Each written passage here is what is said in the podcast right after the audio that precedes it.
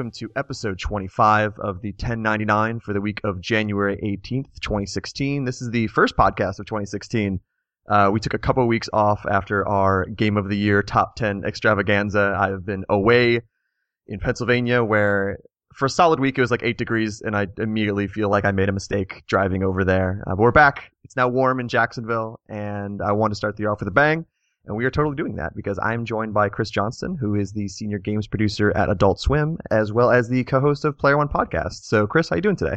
Uh, I'm doing well. Thank you very much for having me. Absolutely. Uh, when I started to talk to more developers and publishers and people at different studios, one of the main companies I had in mind was Adult Swim because back a few years ago, I had always associated Adult Swim games with Flash games, and that's hmm. not a knock at all. To be honest, when I was in college, I played so much Robot Unicorn Attack where we would, uh, me and my friends in like the dorm would just have these competitions every single week to see who get the highest score.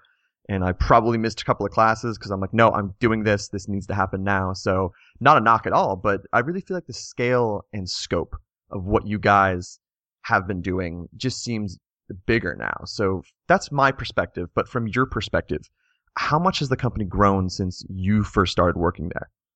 A lot. a whole lot. Um, yeah, when I when I started, they actually didn't have a games producer before. It was kind of like uh, an intern that uh, had kind of grown into the games role, and uh, they didn't have like a specific games producer position. Um, but when that guy left, I was friends with him, and he asked if if uh, I'd be interested in his job and the new title would be games producer instead of well i guess it sort of was interim games producer. He was kind of a producer in general. And i was like oh definitely. Like hell yeah. I love adult swim. I love the shows. Uh, i'm interested. Yes absolutely. And so i was employee number one of uh, the games portion really? Of adult swim. Wow. yeah. Um, the VP, our VP Jeff Olson, he directed the website at that time, so AdultSwim.com was under his purview. And when he joined uh, in maybe 2005, 2006, he wanted to do original games, like not show-based games, mm-hmm. because you know you go to a TV network website and you see a flash game based on a show, and it's usually pretty bad and the Adult Swim audience is, you know, male 18 to 34. They're not going to want to play some real chintzy flash game yeah. based on C Sealab 2021. They're going to want to play something maybe with the humor and style of Adult Swim, but not not something exactly like the shows. So he uh, began trying to find original games uh, to do in Flash, and then I came on and continued that and uh, found developers to do some great Flash games and focused on that for a long time. Always sort of with the eye towards, oh, wouldn't it be great if we could bring some of these to the PC or wouldn't it be great if we could bring some of these to console? But at the time, it uh, it wasn't easy to make console games, and uh, Steam was, you know, just kind of starting starting out. It didn't hadn't really caught fire quite yet with uh, with indie indie devs. So we focused on Flash games for a good long time. I started in the, at the end of 2007, and uh, we made a lot of Flash games. the goal was to do one every two weeks. Wow. And we did that for a couple of years. We did one Flash game every two weeks. And it was crazy. I was the only producer for a oh lot of that god, stretch. That sounds exhausting.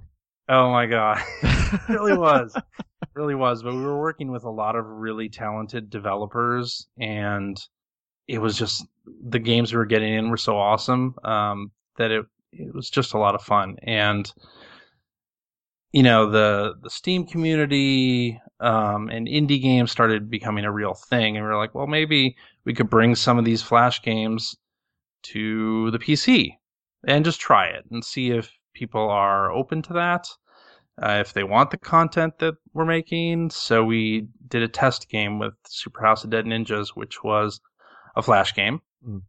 uh, by developer Megadev out of the UK. and it was a game that we really loved. But Flash games at that time were kind of on the, the uh, decline, and PC games were on the way up. So we thought, well, maybe it'll get a larger audience if we do it on the PC, and that worked out really well. It it sold well, and we continued from there. And we published from there. We decided to do some publishing. So we found developers that had games that we liked, thought might find a good audience on Steam, and published them and tried to uh, get them some promotion with the Adult Swim audience. Yeah. Because uh, that's the other thing we we have a TV network, so yeah, that doesn't hurt. Um, do you feel like that first game that landed on Steam? Do you kind of feel like that was a turning point for you? Because you had mentioned you know, you're making all these Mm. Flash games, and very often people associate, like, let's say, Nickelodeon. Back when I was a kid, you'd always see like, you- you watch the show. Now here's the Rocket Power Flash game. Would you feel like the when you first published and developed and published that game on PC, that was kind of the start of yes, Adult Swim is a network, but it's also a strong publisher and development house. Uh, I think that shift began when we started doing iPhone games, actually, Okay. and I, I guess I missed a step in the, in the history of Adult Swim. Uh, we did we started doing iPhone games in 2008. Um, originally, there was like a separate mobile division that handled that within within Turner, and so we brought a bunch of Flash games to iPhone, including Robot Unicorn Attack and Amateur Surgeon and Five Minutes to Kill Yourself and a, a bunch of uh, different titles, and those saw pretty great success on the App Store. So we started thinking, well, you know, we've got this mobile stuff, and Flash games are kind of going away. And yeah, Super House of Dead Ninjas was definitely a turning point uh, in terms of our thinking of where the games that we were working on could go and how big they could be in scope. Yeah. And we had been doing Flash games like Super House Dead Ninjas and like Westerado, but by that time, Flash was kind of dead. Nobody was going to websites for Flash games anymore. So uh, our first couple releases were um, were redos of those on the PC. And you had mentioned that uh, you're not just a development house; you're also, you know, you do some publishing too. So can you kind of talk about the difference between Adult Swim as the publisher and Adult Swim as the developer? Because I think I would Hmm. assume very often someone will look at Adult Swim games and it's like, oh, well, they're making all those games, like that's all them, and they don't really realize, like, no, you are, you know, actively looking for developers to make great content, and you're publishing that. So can you kind of talk about the, the difference between those two houses? Sure, actually, we don't do any development in house. Oh, It's really? all all develop outside developers. Okay. and because we we thought it'd be better to get development talent from other places than try to do it all ourselves, and that has that has worked out definitely. Like so is no one exactly like do you not have an employee who is a developer who works for Adult Swim? So it's all people you're kind of outsourcing in, in a certain sense. we do have a, de- a developer um, Okay. that helps if uh, people are having trouble with any sort of Steam implementation or any sort of SDKs on mobile, but they're not making games uh, themselves. Okay. they're more helping. So we really are just just a publishing label, um, and the philosophy is very similar to Adult Swim on TV. Adult Swim on TV is kind of this place where we find unique independent voices in comedy on the television side and give them a show, give them airtime uh, for their creative vision. And we are doing the same kind of thing on the game side, finding independent developers with unique voice, unique style, uh, unique gameplay mechanics, and helping them get to an audience. And as the senior games producer, what's the process like of finding those people? How do you kind of sift through all these different areas and find like this is an this is an adult swim game. Like this is that sort of game that fits our style, that fits who we are. Because even though you have an extremely diverse catalog, uh, there's this certain continuity between your games where I can almost pin like point at and be like, that's from Adult Swim.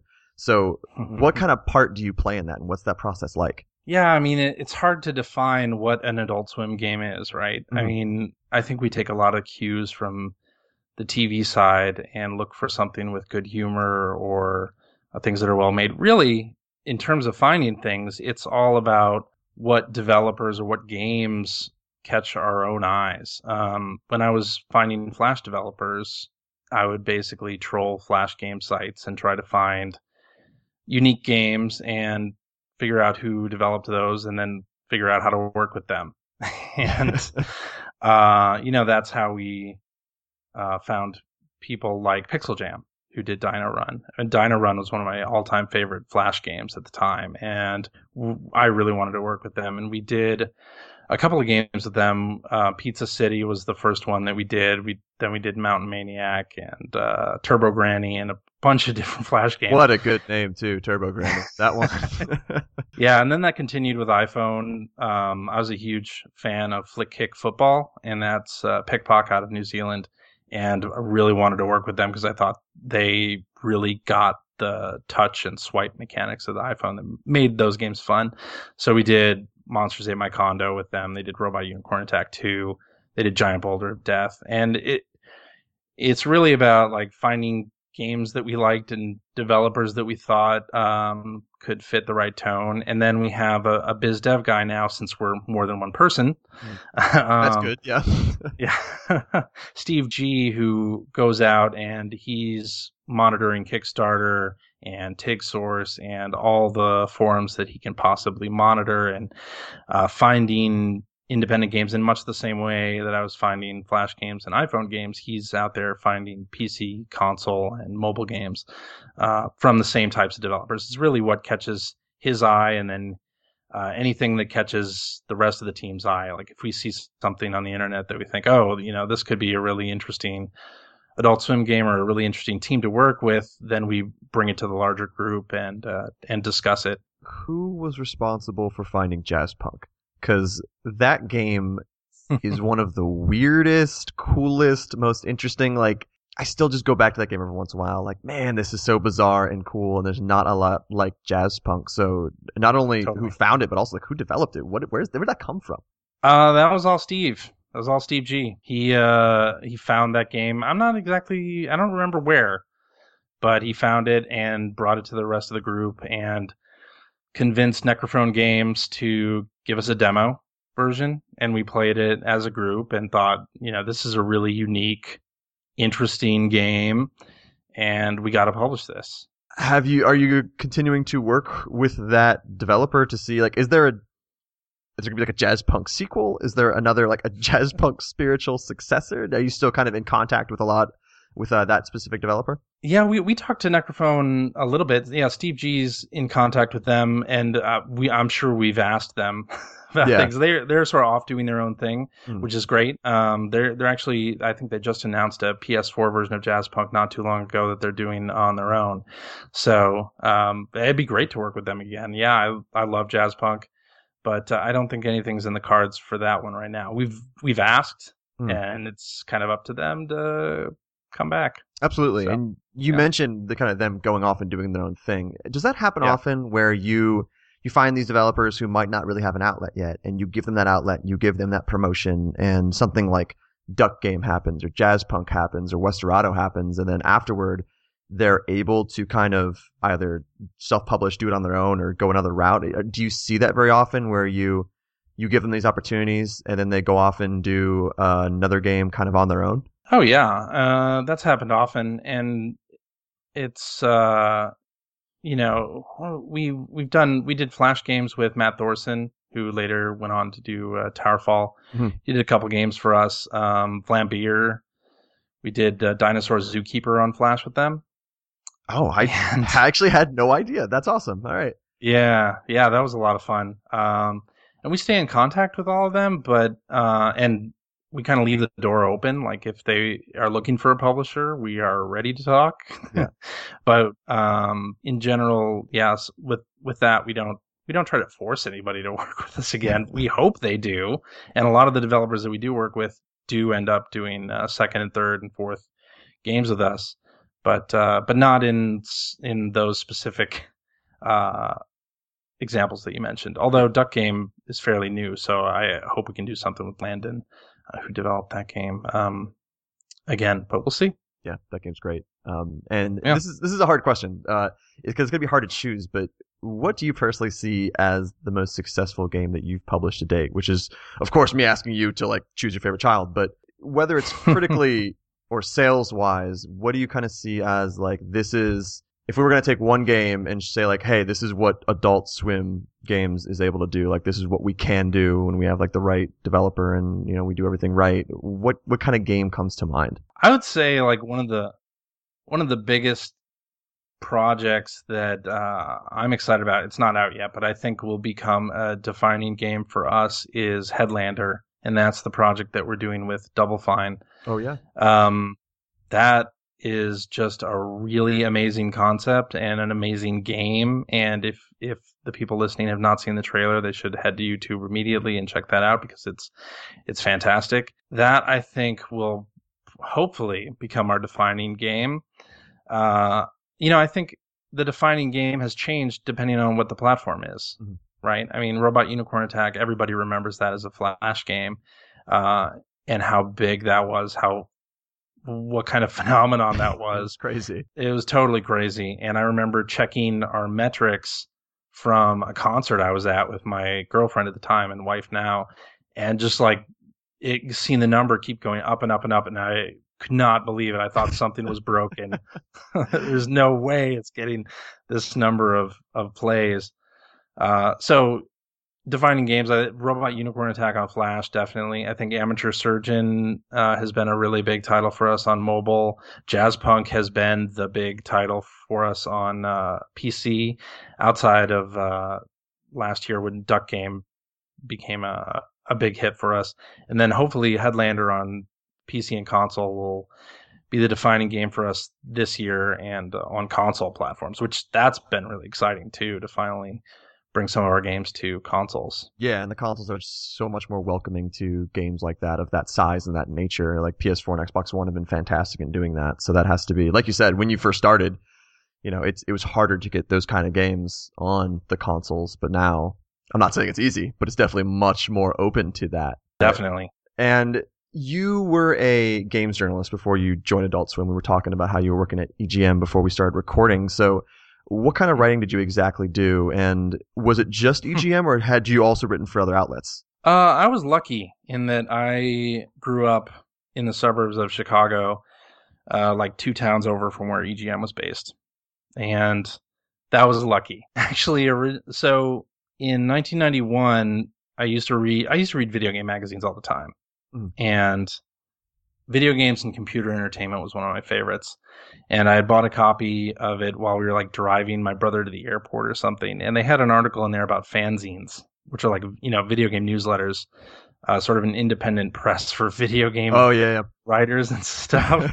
and it, think of it as like today's blogs, but you know on on paper and given out uh, at video stores and such. And uh, so I thought this was amazing, like an independent press. You can just like hop on a computer, write some articles, print it out, and people might read it. That's amazing. So uh, I was like 13 at the time, 14 at the time, and so. I uh, started doing that. I started doing a fanzine at the time and in the early 90s, and I would send copies of it to EGM every month. And eventually they called me and asked if I wanted to come in and interview for a job. And I said, sure. Like, you know, I had been reading EGM for years at that time and uh, loved it. And it was a huge source of news. You know, there was no internet that you could just look at screenshots from upcoming games on. And I got a job there in 1994 when I was 17. yeah. It, God, you, And- men- just you just mentioned screenshots and just like how much I would when I was younger just overanalyze screenshots on a magazine and look at every little corner of it and look at it over and over again because like you said there Oh wasn't God, yeah. there wasn't this source that you couldn't go to YouTube and be like oh cool I get to see this game in action. Like no all I'm seeing really right now is this picture of this dude swinging a sword and man I want this game. And like yeah it was so different back then. Yeah, or you like read about the Super Famicom or the SuperGrafx and these Japanese games and systems, and you were like, "Oh my god, can't wait for that to come out here! But it's going to take so long because cartridges." And uh, yeah, it was that was a crazy time. And then I got to work at EGM during that time, which was Oh, yeah. even crazier. I I you know feel very lucky that they uh, gave me a job uh, at that time when I really couldn't. I was not a good writer. Like I, you look at some of the stuff that I did at, at that time was bad. It's so hard to look back at any old writing, like anything I Uh. did. Um, because similar how you did like the fanzine stuff, like I was doing blog free writing, and if I look back at any of that stuff, I'm like, why did anyone ever give me a chance? Because whoa, like this is just complete garbage. So yeah, I think anyone who looks back is like, I no idea why Totally. paid me anything. Yeah. yeah, totally. And uh, at the time, you know, I was in high school. So Man. when high, I got hired in the summer, and when school went back, I, you know, I wanted to finish high school, obviously, and uh, I ended up working. Uh, I would go to school during the day, and then I would go to EGM, which wasn't far from my house, um, at night, and work until like ten. It was kind of crazy Ugh. that didn't work out for very long, honestly. so I ended up leaving and doing some freelance writing on the side. I wrote for Intelligent Gamer magazine uh, back when that was a thing. Intelligent Gamers Fusion was a uh, was the magazine counterpart of that. Um, and then they they had some holiday needs at EGM again, so I went back, did some more stuff because you remember the, I don't know if you used to read EGM back in the Yeah. 90s, but they were like 300 page books. Oh yeah, no, they were novels. Yeah, around the holidays when you know a lot of uh, video game publishers at that time were advertising, they had to also do you know exactly that same page count in content. So I worked a lot of holiday issues, and my claim to fame or claim to infam- infamy is that I'm quoted on the box for Bubsy 3D on the PlayStation. oh man, I would hang that on my fridge. That's great.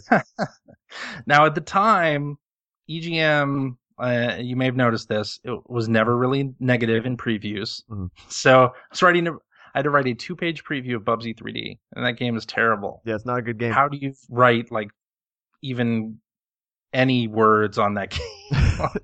so, so I put words on a page and didn't really think much about it, and then like two or three months later, saw that I was quoted in the advertising for it, and I was like, "Oh my god, that's terrible!" And then the game came out, and I was quoted on the front of the box. I was like, Oh. "Oh my god!" Wait, what was the quote? It's it's one of those pull quotes that has a lot of ellipses in it. It was like Bubsy 3D dot dot dot climbs back to the top of the yarn ball dot dot dot something else. Like I don't even really remember what it said. I don't want to remember what it said. yeah, by the end of it, it's like that's not even close to what I meant. Like that is just you left out like three paragraphs in those ellipses. Yeah, I tried to be very like fa- very faint praise, not even praise. Yeah. I used like very neutral words when describing it, but they found something to quote. So there you go. yeah, it's an interesting now because you know we talk about writing for magazines, and at this point, you know, today I feel like Game Informer is one of the one of the only, if you know, one of the few like very viable gaming magazines to write for. And even today, it's as a freelancer, it can be difficult to find a lot of websites to do writing for. Just the nature of the industry and streaming and YouTube and you know, Yeah. you, it's it's it's very different now. So this is something I want to do. Uh, definitely ask you about Adult Swim when you're looking for Mhm. games to publish.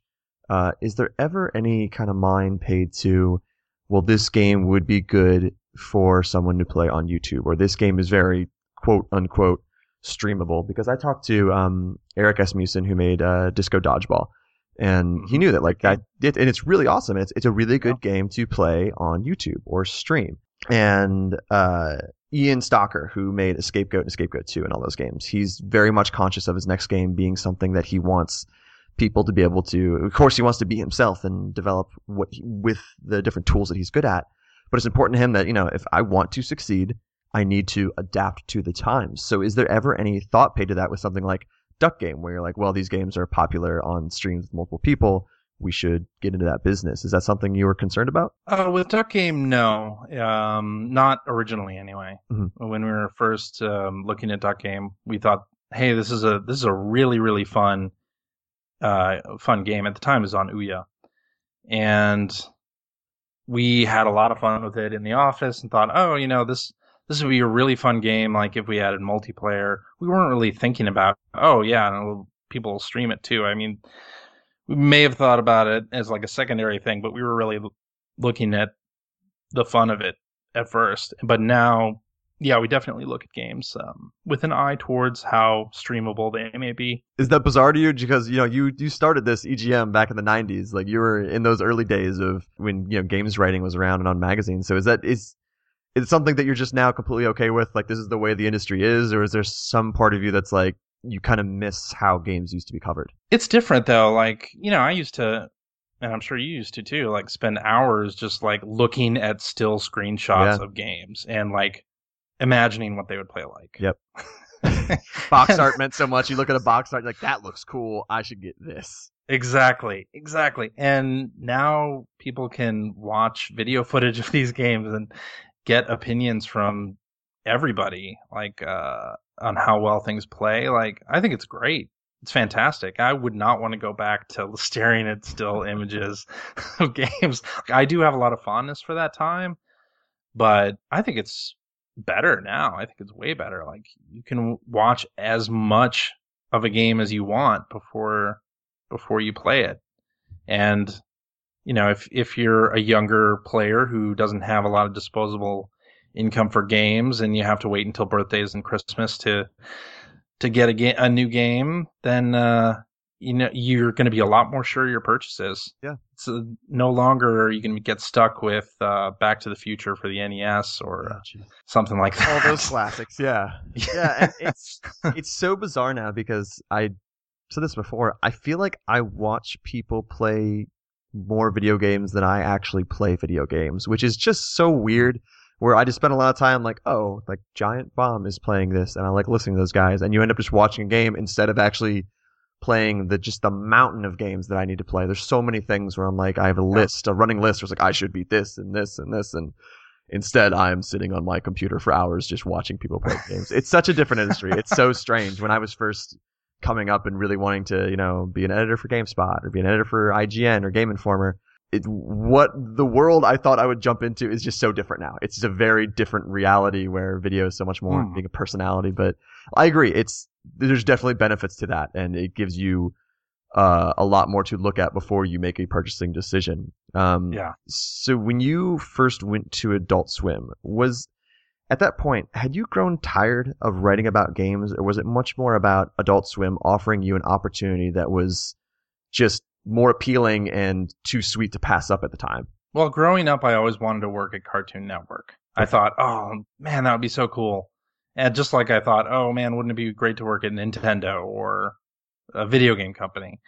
Um, but I, I can't program and I can't draw and you know, what am I going to do with those places? So uh, I wrote about games instead. but uh, then I I in 2004, I left EGM and went to an anime magazine, which was another of uh, my hobbies at the time. Yeah. Uh, and did that for a little while. And then the Adult Swim thing came up, and I loved Adult Swim, like like I said. And I also kind of wanted to get back into games, and games writing doesn't really make you a whole lot of money. It sure doesn't. Like there aren't a lot of like career video game journalists. There's a there's a few. Um, Andy Eddy, I don't know if you know that guy. Yeah. Uh, old timer. Uh, he's great, and I, you know, his magazine was where I found out about fanzines, and yeah. you know, part of the reason I'm I'm here. But uh, so uh, working on the other side was always something that I kind of wanted to do, and starting out at Adult Swim, a brand that I already loved, and uh, I could see that they were doing original Flash games, and I thought that was super interesting. And the game style of games that they were doing was, at the time was so interesting. I really wanted to like help with that and see, you know, where we could go with that. So I don't miss writing. I don't miss writing about video games really.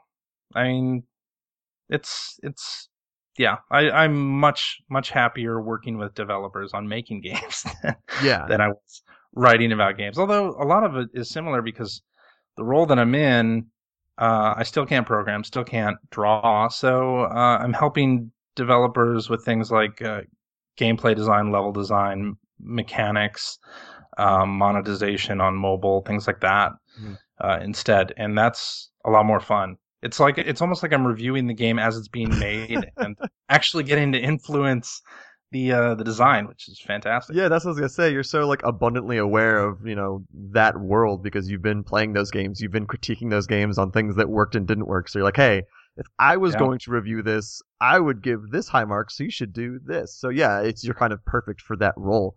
So was it initially hard for you to transition from that writing work to actually working for a studio? Uh, and this is honestly, this is something I would like to know because I recently, I haven't, you know, fully announced it, but I am actually like stepping away from freelancing for a time because I'm going to be working for a studio and it's something. I would like to know. So kind of what was that transition process like? And, uh, additionally, did it give you a greater appreciation for how games are made? Definitely gave me a greater appreciation for how games are made. Yeah, it wasn't it wasn't difficult though at all. Yeah, I, I looked at it as you know I'm reviewing a game as it's being made, and I'm trying to help help this developer make something that's amazing or as close as we can possibly get to that. And it was easy. It was Yeah. easy transition. It was fun too. So it's encouraging. It's, it's sort of different because you're sort of writing commentaries about design and mechanics and stuff sort of in a vacuum where nobody else is going to read. I mean, the developer is going to read this stuff and talk to you about it, but nobody else is. And a lot of being a, a games journalist, a lot of the fun is, uh, you know, writing something and then having your audience respond to it, and maybe even starting a dialogue in the comments section of of a piece, you know, and uh, so that's sort of the fun with that. But there isn't that fun to be had with uh, with game production, but it's it's fine. You- Not dealing with commenters is fine too. Yeah, that sounds great. Actually, that sounds like one of the biggest benefits. I few of my reviews recently, I'm just like, I usually don't read the comments, but sometimes when there's a- enough of a buzz on like a GameSpot review where you look and you're like, oh, there are 500 angry, angry people just saying stuff about a game they've never played. but Yep. yeah, I won't miss that. Um, but it is something I've been thinking about because it's. Here's a question for you because you had you had mentioned that you don't really have an interest of going back to games writing and writing reviews and doing all that stuff. But let's say suddenly tomorrow that all flips around and you're like, you know what? I want to write about games again. I want to freelance. I want to work full time. Do you think you would look at games differently when reviewing them now that you've been this embedded in the world of actually producing them? Do you think you'd be harsher? Do you think it'd be easier? Do you think it'd be the same? Like, how do you think that transition would go going back to it? I think it would be hard to review games again. Um, the style of stuff that I like to read and probably would like to write is more, you know, talking about features of games that I think are important or interesting rather than critique a whole game. like, Yeah. like I, uh, I like to, I like outlets that stay positive on things and I don't really like to dwell on some of the negative points that uh, a lot of people in games writing seem to want to dwell on. Yep. So that would be diff. That would be different. I would. I would probably stay on a much more positive end of things. And there are some outlets I I follow where. Uh, like I really like GameXplain on YouTube. I'm a, a big Nintendo fan, so I've I follow them on YouTube, and they do videos critiquing trailers, and they get into the minutia of different things, or they like see things that are split seconds in a trailer, and they analyze it. And I think that kind of thing is interesting because then you know everybody, even in the press, uh, the press and consumers are kind of watching trailers and things at the same time, offering like a an analysis of a trailer to me would be something that would be really interesting to me as a reader or viewer.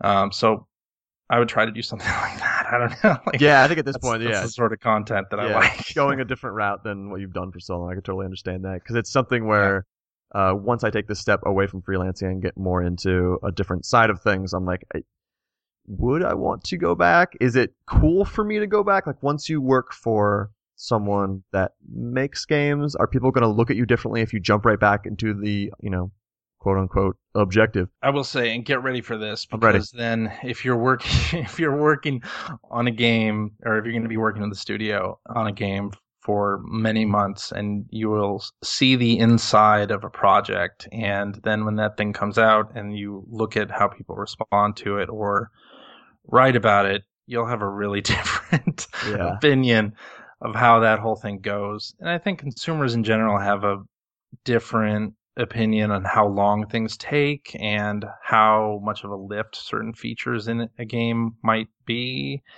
And they don't know.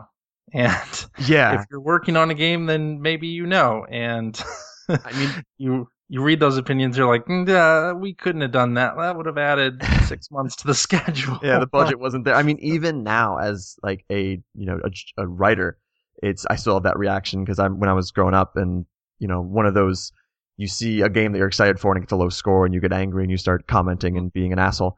Uh, now that I'm actually the writer, where it's like, why did this review come out a week late? Like these people just suck at their job. It's like.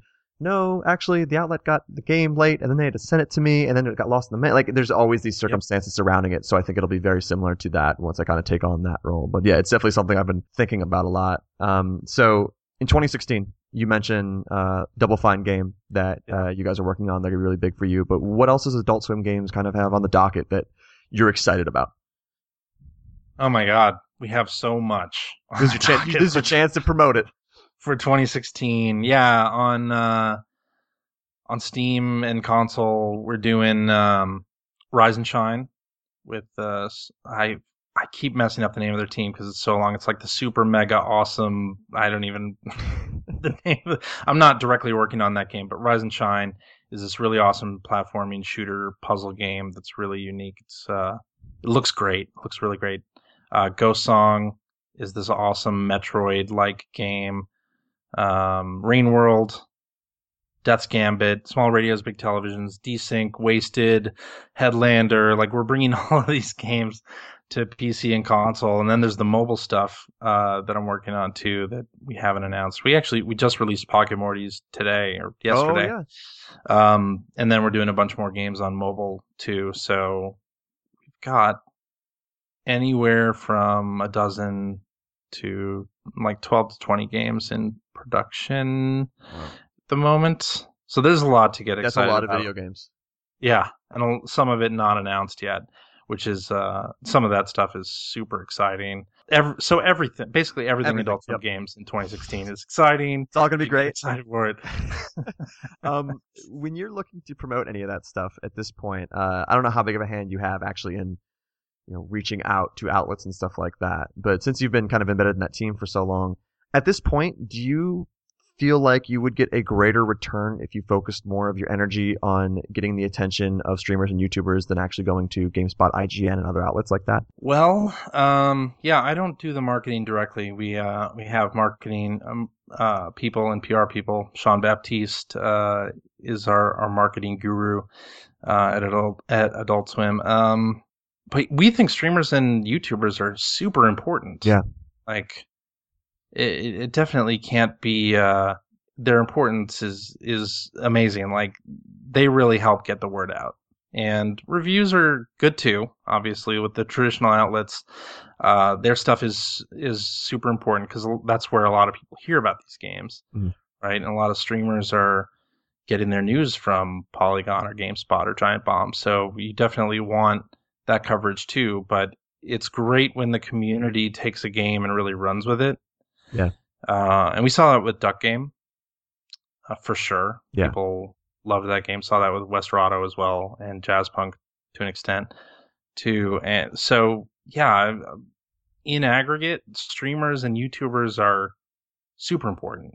Probably bigger than traditional outlets, but I think a- traditional outlets are just are important too. Everything sort of feeds off itself. That's to say, it's almost a step by step process in a way where, like you said, the traditional outlets are covering that, and the streamers say, "Hey, like that looks cool," or "That game got a nine out of ten. Maybe we should look at it." Uh, and I know, you know, going back to Scapegoat Two, when Ian was talking to me on this podcast, he had mentioned like the difference between the the sales I saw when IGN and GameSpot reviewed my game to when Game Grumps played my game on a YouTube video.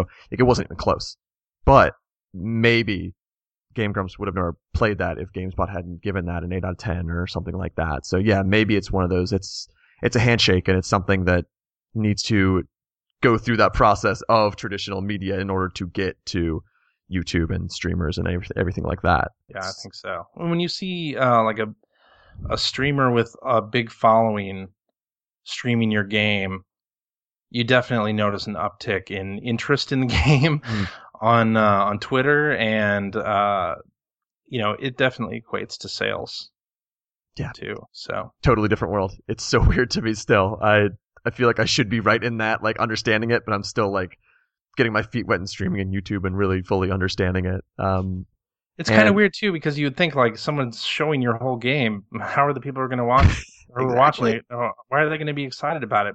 But it's just like when we were looking at magazines and you know soaking up all that information we could and getting excited about those games. That's exactly the same thing that's going on. And it's so yeah, I agree. Because for me, I will see someone. Let's say I see Giant Bomb play two hours of like an indie game or something like that. I'm like, okay, I feel like I kind of got enough out of that. But most people aren't that way. They see it, they see a lot of that game. Like, no, no, I need this. I need to play this game. And yeah, it's just it's it's those screenshots for a new era.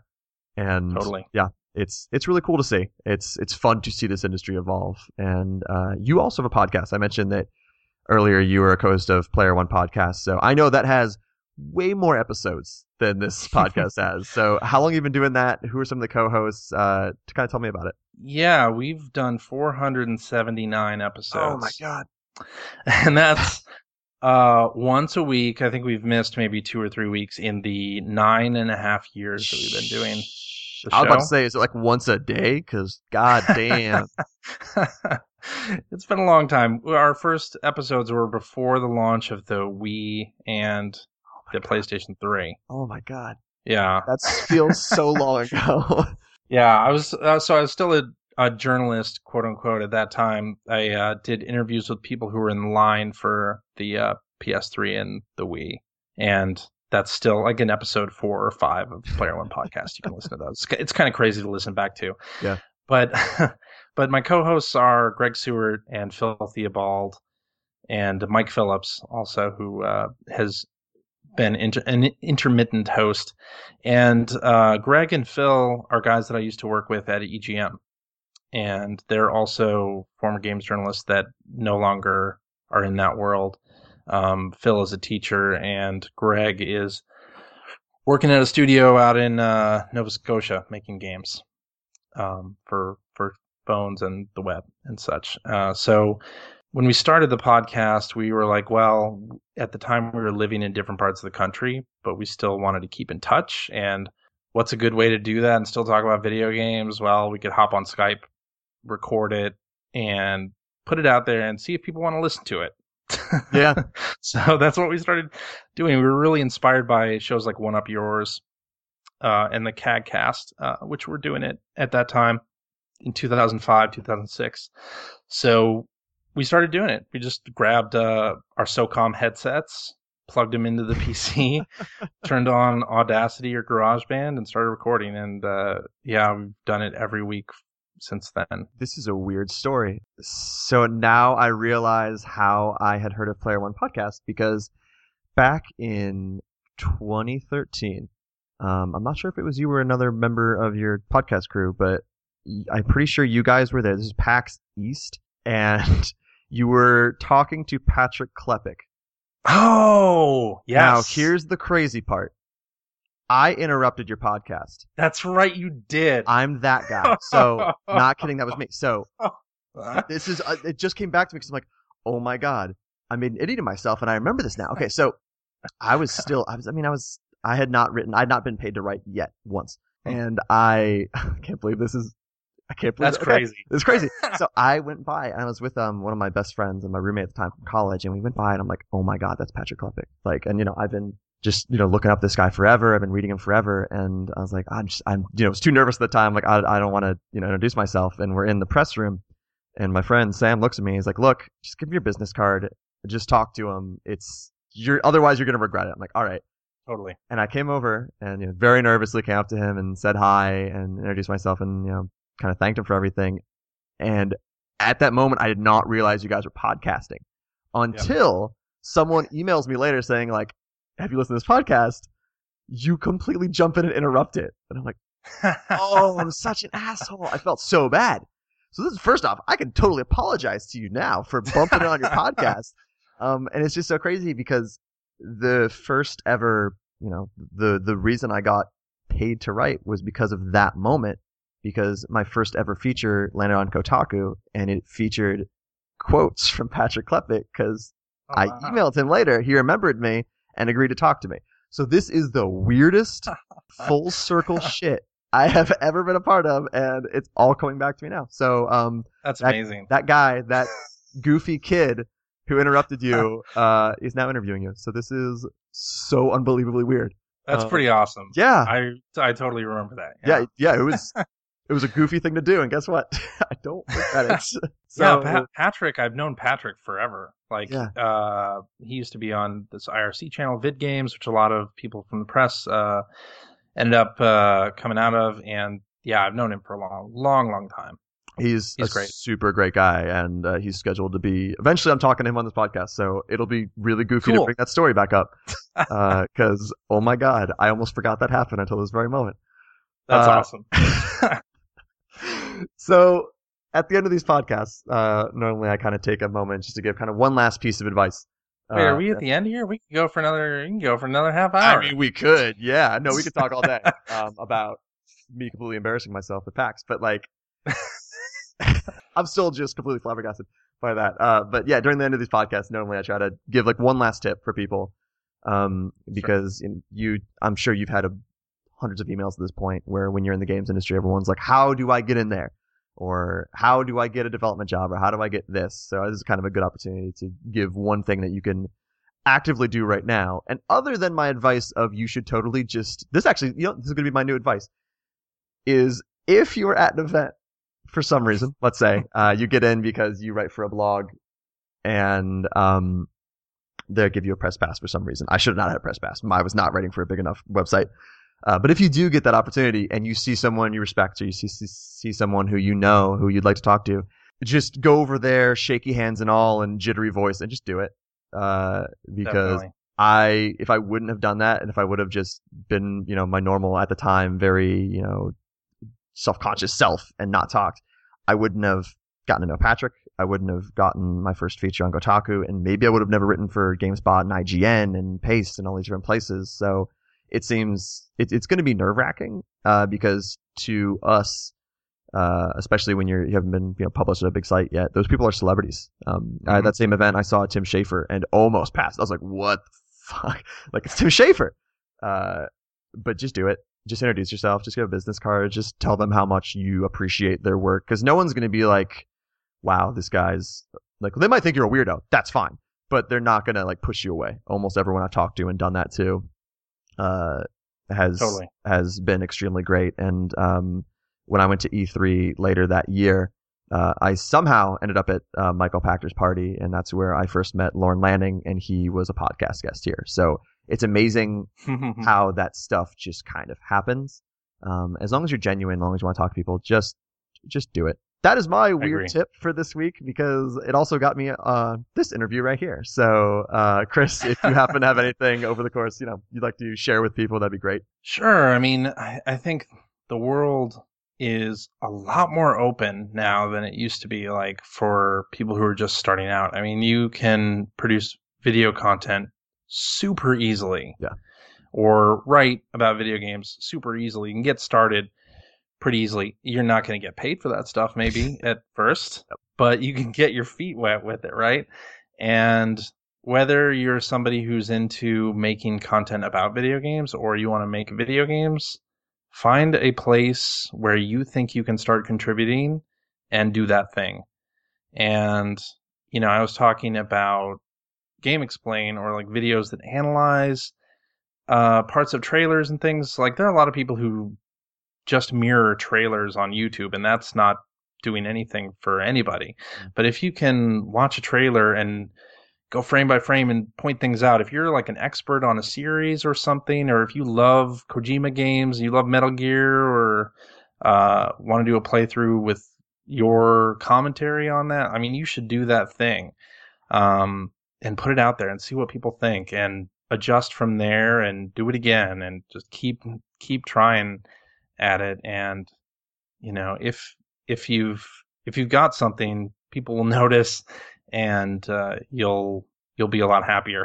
Yeah, and there's I think. there's types of content that people haven't even like discovered yet. There's new thing like video is still it's still booming. There's still a lot of different ways to do things, and I have you know it, it, it's going to be hard to break out. Like you said, maybe you're not getting paid for a while.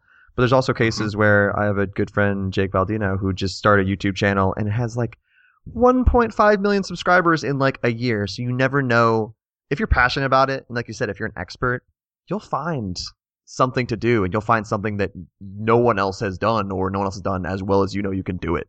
It's, totally. Yeah. It's, it's never been better to enter the video area of this where once again, of course, it's not everything is going to just break out and be amazing, but if you're having fun with it and you do it as a passion project, you never know what's going to happen. So yeah, totally. And if you can find an audience, I mean, you know, even if it's a hundred people or less, yep. like that's pretty, that's pretty interesting. Like, you know, I, when we started doing the Player One podcast, we only had a couple of hundred listeners and it was great. Mm. I was like, this is all I need. Like, 100 people listen to our show. Like, that's amazing. Like, that's a room full of people. Exactly. And you think about it in that, in terms of that. And, you know, if you have like thousands of YouTube subscribers, think about all of those people in a room. It's kind of, gets kind of crazy. It really is. yeah, especially yeah. if you're doing like creative content, like you said, not just mirroring trailers, because then you're putting yourself out there, and if people like it, people like it. And I mean, it's the same with this podcast, where it, for me, I went in going like, if I get 10 people a week, that's okay, because it's like, it's a passion project. And then people started listening, and I was getting like emails and tweets, and it's like, whoa, like this is yeah. fun. It's so much fun to do something you love and have other people love it too. Uh, exactly. And yeah, it's and if you're a game developer and want to pitch a game to Adult Swim, then uh, you can do that too. yeah, you can add to that awesome 2016 lineup where every game's going to be good and get a 10 out of 10.